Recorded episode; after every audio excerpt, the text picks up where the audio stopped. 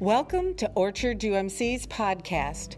At Orchard, we endeavor to live into our mission of transforming the world by growing in faith, serving others, and sharing Jesus.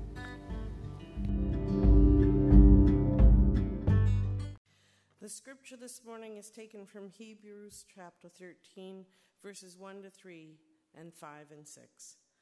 Let mutual love continue. Do not neglect to show hospitality to strangers, for by doing that, some have entertained angels without knowing it. Remember those who are in prison, as though you were in prison with them, those who are being tortured, as though you yourselves were being tortured. Keep your lives free from the love of money, and be content with what you have, for he has said, I will never leave you or forsake you. So we can say with confidence, the Lord is my helper. I will not be afraid. What can anyone do to me? The word of God for the people of God. Thanks be to God. Let us pray. Good and gracious God, let the words of my mouth and the meditations of all of our hearts be acceptable in your sight, O God, our rock and our redeemer. Amen. Last summer, while I was uh, away on my planning week, my writing and reading week, I read the book um, Everybody Always, and it's by Bob Goff, and it's actually the book that we're going to be using for Lent because I really loved it. And Bob Goff is a wonderful storyteller, and he tells a story about his friend Lex. Now, Lex was blind at... Uh, Eight years old, he had ten, he had had ten different surgeries, and they were not able to repair his sight, and so he was blind.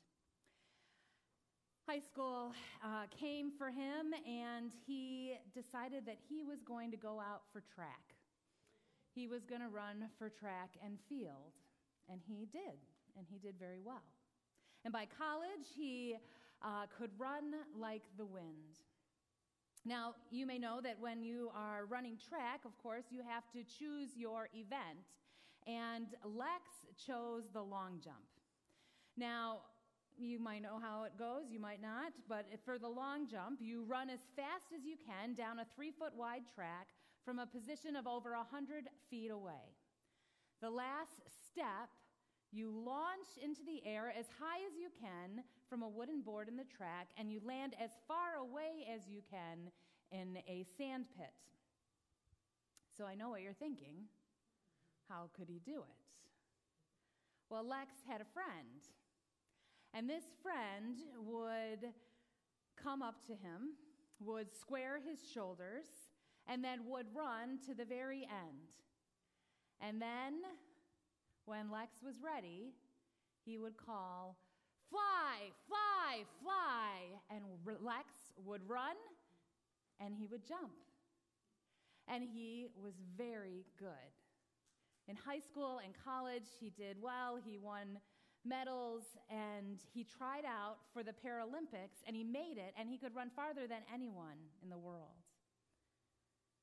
Well, I love this story. It reminds us of what we can do when we trust, right? Sometimes we feel like we can't see, like we might not know what's happening, but when we follow that voice, God's voice, we can find our way and we can do things we never thought imaginable. The story reminds me of a few people I know. Some of you know Reverend Carolyn Wick, she uh, from Farmington First. Carolyn um, and I have known each other for many years. She first knew my mother, um, and then my mom introduced her to me when I was early in ministry um, she, because she was telling me stories. And we met at our commissioning interviews, and I got to hear her uh, call story and about how she kind of came into the work of a deacon because she is a, an ordained deacon. She's retired now. But she told me this story of how she had taken a disciple Bible study class and how at that class, um, at the end of the year-long study of the Bible, she had um, a task, a set, assigned. And so the task was to take the scripture from Matthew twenty-five. I was hungry and you fed me. I was thirsty and you gave me something to drink. I was in prison and you visited me. All of that. You, you remember that passage? And to choose one of those things and do them. And so Carolyn was looking and she's like, well, I've done a lot of these things, but the one thing that I haven't done, I, I have never gone to the prison. I've never gone to jail to visit someone. Now, Carolyn is a, uh, a wonderful, oh, she's just the sweetest, friendliest person that you've ever met. And she's kind of short, and she has white hair, and she just has this very friendly face. She's very unassuming. And she said she was going to go, and she was going to meet with inmates. And uh, she did. And she still does, and for many years. And um, I would even have her come and talk to my confirmation classes about what she was doing, and they would raise money for her, and she would, uh, because she would pass out Bibles to them, and she would get the Common English version because it's the simplest to read, and she would give out Bibles and pray and um, do Bible study. And the thing is that she said she, you know, would find herself here in her sixties across from a murderer, praying, offering grace, all because she had this nudging to try something different that she'd never done before. It also reminds me, um, Lex's story also reminds me of Zacchaeus. You know Zacchaeus, he was a wee little man, and a wee little man was he. Why did he climb up in the sycamore tree? For the Lord he wanted to see. Okay. Oh, yeah, I know. I'm really, yes. I, I still sing it that way. But anyway, so he was going up because he had heard that this man, Jesus, was coming to town, and he wanted to see him. But you remember, of course, that, that Zacchaeus was a tax collector. He was a pariah to society. Nobody liked him because what would he do? When he collected taxes, he would collect extra money from people, not for the government, but for his own pockets. And so people didn't trust him, they didn't like him, and what the heck was he doing near Jesus, right? Except he had heard about Jesus. Perhaps it was a still small voice that called him to go there, I don't know. And he went up in a tree because the Lord he wanted to see, but also maybe to hide a little bit. Except Jesus saw him and said, hey, come on down, let's talk. And I get the feeling that it was one of those conversations where maybe Zacchaeus listened more than he did talking. And as a response, he said, I'm turning my life around. I'm giving my money to the poor. It no longer has control over me. Because they listened to that still small voice. And that story also reminds me of my friend Rick Dake. Some of you have met him. He's the senior pastor at Clarkston. We worked together before I came here. And um, I always loved in our membership classes when he would tell his call story. And he would talk about how uh, he was talking with his mentor and sharing about how he was feeling about thinking, you know, am I being called to ministry? Am I being called to dedicate my life to God and God's people? And his mentor said, well, what does that feel like? And he said, it feels like I'm on the edge of a cliff. And the mentor said, well, are you going to jump? And he did. So often that's what it can feel like when we listen to God's voice, when we say, God, how are you calling me to give? That's the prayer that we've been asking you to pray these past few days, and I can tell you that the answer can be very scary. It can feel like you're running blind. It can feel like you're jumping off a cliff.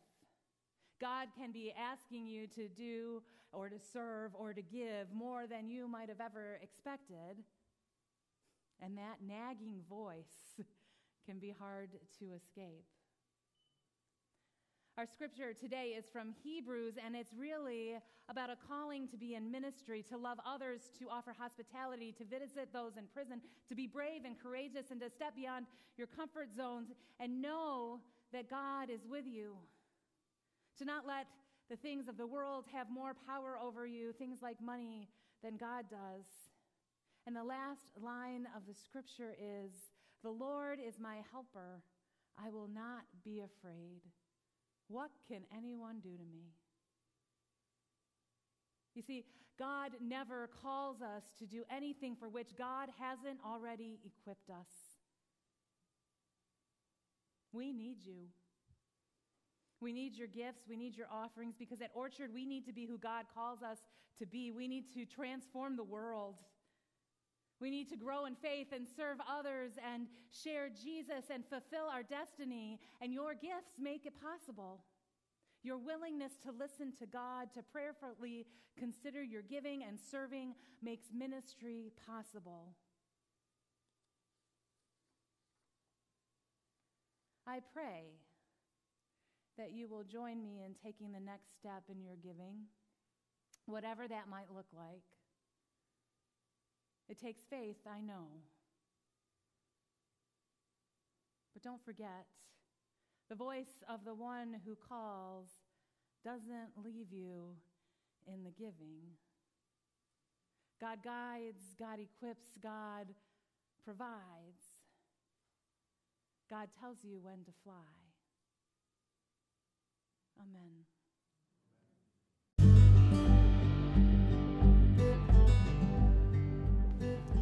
Thank you for listening to our podcast. We hope you have been enriched by the word proclaimed. We'd love to hear from you. Drop us a line at ministry at orchard u m c dot org. You can find out more about Orchard by going to our website at w w w dot orchard u m c dot org.